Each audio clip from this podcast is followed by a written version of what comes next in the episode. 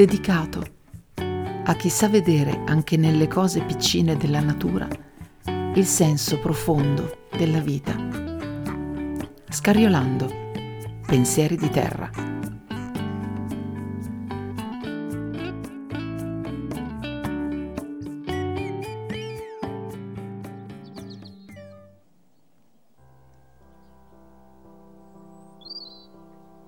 Ti manderò un bacio con il vento e so che lo sentirai. Ti volterai senza vedermi, ma io sarò lì. Siamo fatti della stessa materia di cui sono fatti i sogni. Vorrei essere una nuvola bianca in un cielo infinito, per seguirti ovunque e amarti ogni istante. Se sei un sogno, non svegliarmi. Vorrei vivere nel tuo respiro mentre ti guardo muoio per te. Il tuo sogno sarà di sognare me. Ti amo perché ti vedo riflessa in tutto quello che c'è di bello. Dimmi dove sei stanotte, ancora nei miei sogni. Ho sentito una carezza sul viso arrivare fino al cuore. Vorrei arrivare fino al cielo e con i raggi del sole scriverti ti amo.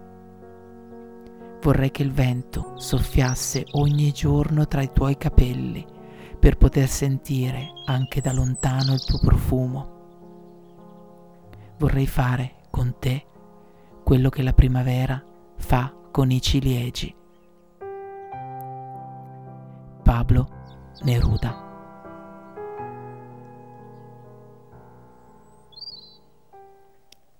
Un anno nuovo è cominciato e siamo in tanti a scrivere una lista di buoni propositi, nella speranza che questi si avverino nell'anno a venire. È un patto tra noi e il destino. Ci mettiamo a disposizione perché la sorte vada nella direzione che ci siamo prefissati. Ma non sempre le cose vanno come desideriamo. Tutto dipende dall'impegno, sì, ma anche dalla fortuna. Fortuna, divinità romana, personificazione della forza che guida e avvicenda il destino degli uomini. Fortuna è una parola latina che significa caso, sorte, destino. Tra i tanti riti propiziatori che spesso accompagnano la fine dell'anno e l'inizio di quello nuovo, oggi ne ho scelto uno che ha a che fare con una pianta della quale conosciamo il prodigio, ma spesso senza sapere da dove sia nato. Oggi vi parlo del Viscum album, che noi chiamiamo vischio. Come è potuto accadere che le loro labbra si sono riunite? Come può accadere che gli uccelli cantano, che la neve si scioglie, che la rosa si apre? Che il giorno albeggia dietro le forme rigide degli alberi, sulla sommità fremente della collina. Un bacio e tutto è stato detto. Victor Hugo Il vischio vive in aree boschive di Europa e America.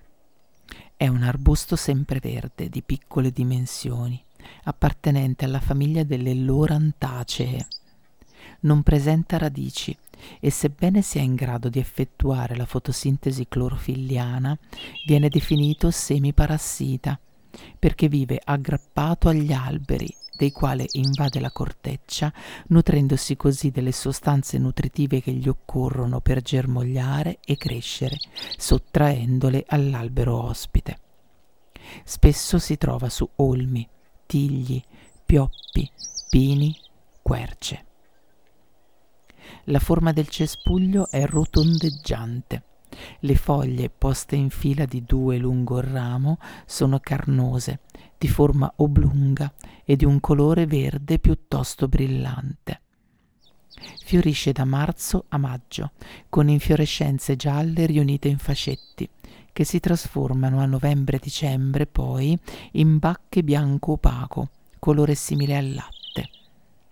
Le bacche contengono una sostanza gelatinosa e appiccicosa che risulta velenosa per le persone e per gli animali, tranne per gli uccelli e gli insetti, che garantiscono la riproduzione e l'impollinazione, entrambe le specie aiutate dall'azione del vento.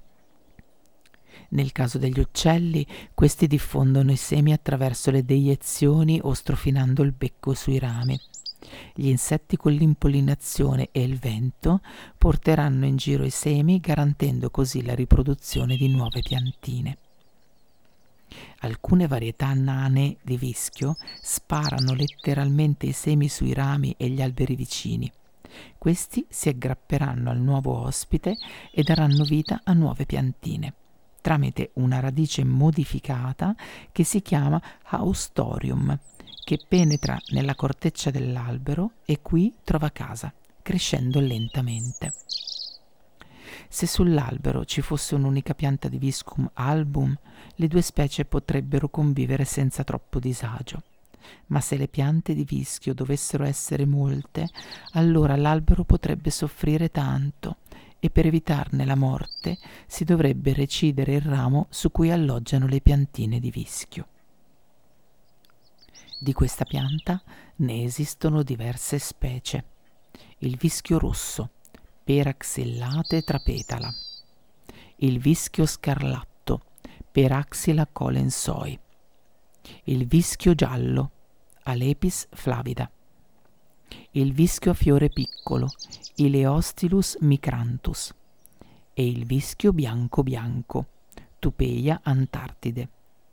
E poi c'è il vischio nano nelle varietà Cortalsella salicornioides, Cortalsella lindsai, Cortalsella clavata.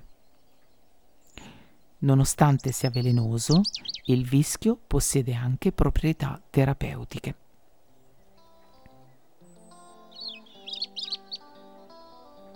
Già nell'antichità i druidi conferivano al vischio molte proprietà curative e lo utilizzavano per pozioni e infusi per curare molte malattie.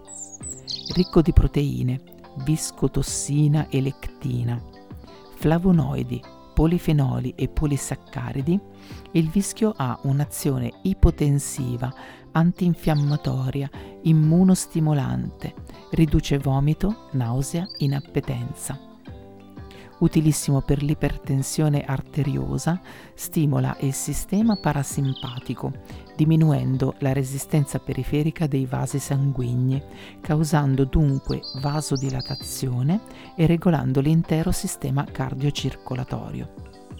Per le sue virtù ipotensive, il vischio è un coadiuvante in caso di arteriosclerosi, angina, e migliora la circolazione cerebrale ideale per chi soffre di artrite perché stimola la diuresi e favorisce l'eliminazione di sostanze tossiche come urea e acido urico. Allevia i dolori reumatici e gli attacchi acuti di sciatica quando applicato localmente sulla parte dolorante. Riduce nervosismo e palpitazioni o stati ansiosi dovuti da stress e lenisce i dolori da mal di testa avendo effetto calmante e sedativo. Regolarizza il ciclo mestruale, allevia i disturbi gastrointestinali e la diarrea. Nella cura dei tumori, il vischio viene utilizzato per inibire la crescita delle cellule tumorali e per stimolare il sistema immunitario. Assumere l'estratto di vischio aiuta i pazienti sottoposti a chemioterapia a fortificare le difese immunitarie. Ci sono studi pubblicati che attestano queste caratteristiche. Normalmente il vischio viene utilizzato sotto forma di infuso, di tintura madre o in aggiunta al bagno caldo per rilassare e calmare corpo e spirito. Io non sono un medico per questo ribadisco che ovviamente vi cito informazioni attestate e riportate da riviste specializzate. Mi raccomando, non vi improvvisate mai alchimisti o erboristi. Contattate un medico se volete utilizzare questa pianta a scopo terapeutico, anche perché esistono delle controindicazioni. Per esempio, è sconsigliato l'uso a chi soffre di ipersensibilità ai componenti utilizzati o a chi sta assumendo anticoagulanti, immunosoppressori e antidepressivi. E vi ricordo che l'assunzione di quantità elevate di questa pianta può risultare tossica, causando vomito, diarrea, crisi epilettiche, shock.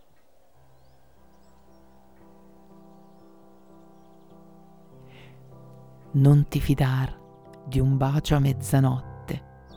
Se c'è la luna, non ti fidar. Perché perché la luna a mezzanotte riesce sempre a farti innamorare. Quartetto Cetra.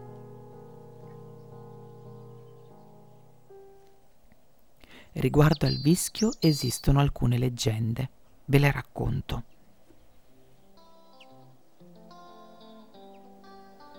Nell'antichità questa pianta era considerata magica, misteriosa e sacra, soprattutto nel folklore europeo.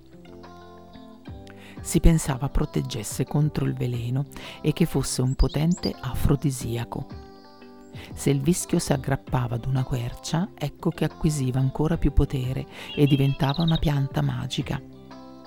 I sacerdoti degli antichi druidi usavano tagliarlo la sesta notte di luna con una falce dorata e vestiti di bianco.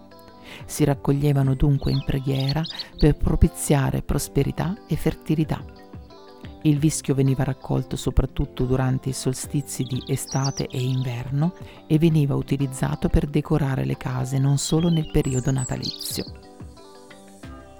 Nel Medioevo il vischio appeso al soffitto garantiva di allontanare spiriti maligni e in Europa messo sulle porte di casa impediva alle streghe di entrare.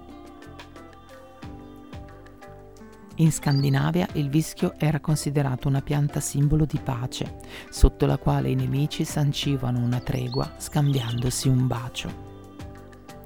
Esiste una leggenda scandinava legata alla dea Frigg, la dea delle coppie. Frigg, madre di Baldr, tormentato da sogni premonitori di morte, impaurita che suo figlio potesse morire e con lui la vita sulla terra, chiamò tutti gli elementi, aria, fuoco, terra, acqua, e poi tutti gli animali e tutte le piante, chiedendo loro di promettere di non fare nessun danno a suo figlio e quindi all'umanità intera. Baldr si sentì dunque confortato. Ma Loki, il dio del male, venne a conoscenza di una pianta che non si era unita alla promessa, il vischio. Realizzò dunque una freccia mettendo del vischio sulla punta e la diede a Oder, dio dell'inverno, che la scoccò colpendo proprio Baldr. Frigg pianse la perdita del figlio e le sue lacrime scesero sul vischio, trasformandosi in bacche perlate. La dea pronunciò solennemente che da allora chiunque si sarebbe trovato al di sotto del vischio avrebbe dovuto essere protetto e amato. Nell'Inghilterra vittoriana una tradizione imponeva che a un uomo fosse permesso baciare qualsiasi donna sotto al vischio e che se una donna avesse rifiutato il bacio sarebbe stata perseguitata da sfortuna. In America il vischio è l'emblema dello stato Oklahoma e in Inghilterra è il fiore della contea di Herefordshire.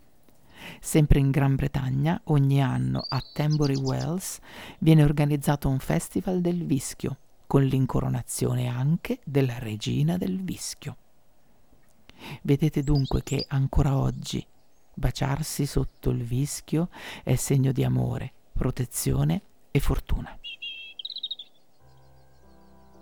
Un bacio, insomma, che cos'è mai un bacio? Un giuramento fatto più da vicino, una promessa più precisa, una confessione che vuoi conferma, un apostrofo rosa tra le parole t'amo. Edmond Rostand. Oh vischio, sei tossico, appiccicaticcio e parassita.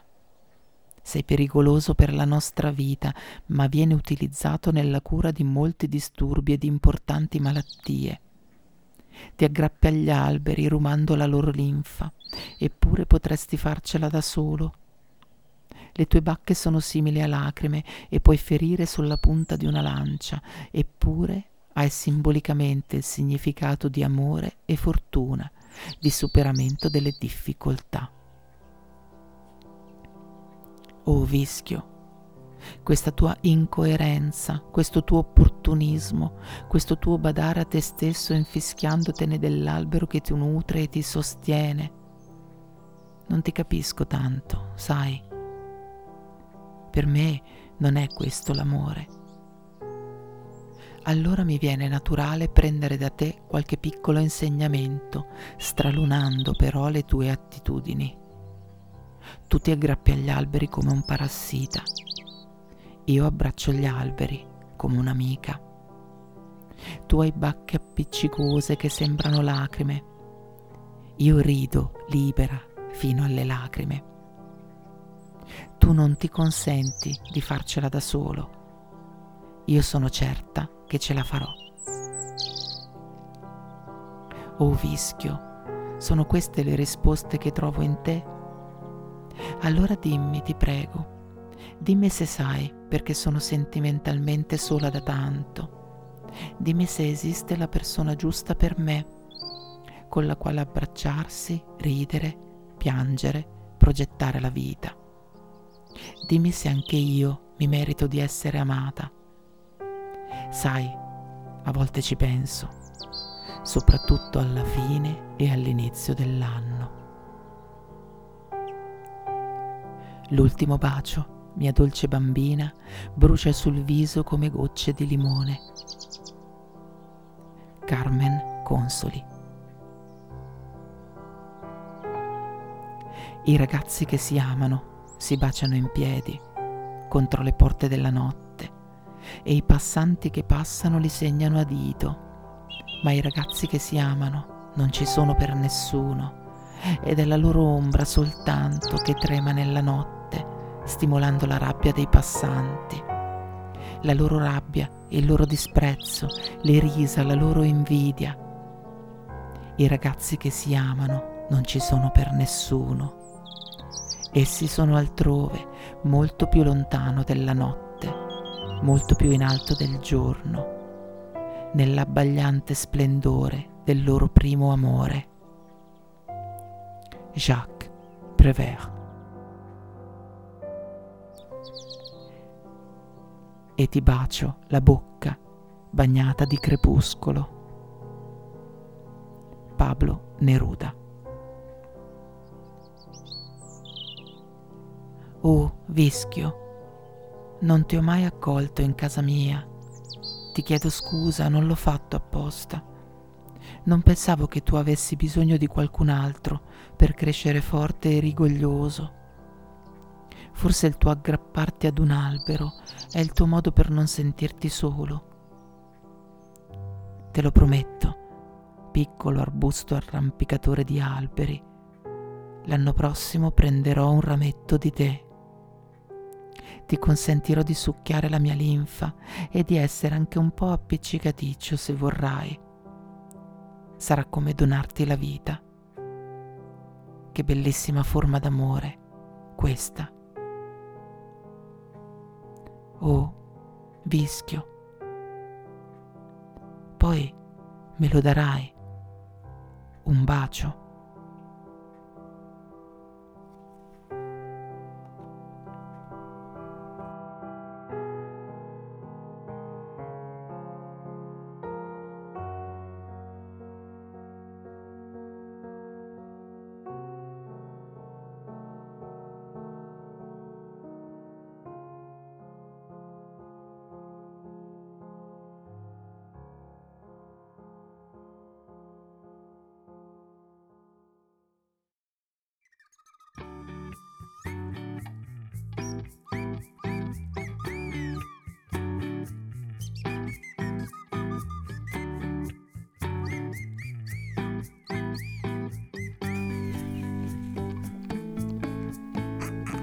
Dedicato a chi sa vedere anche nelle cose piccine della natura il senso profondo della vita.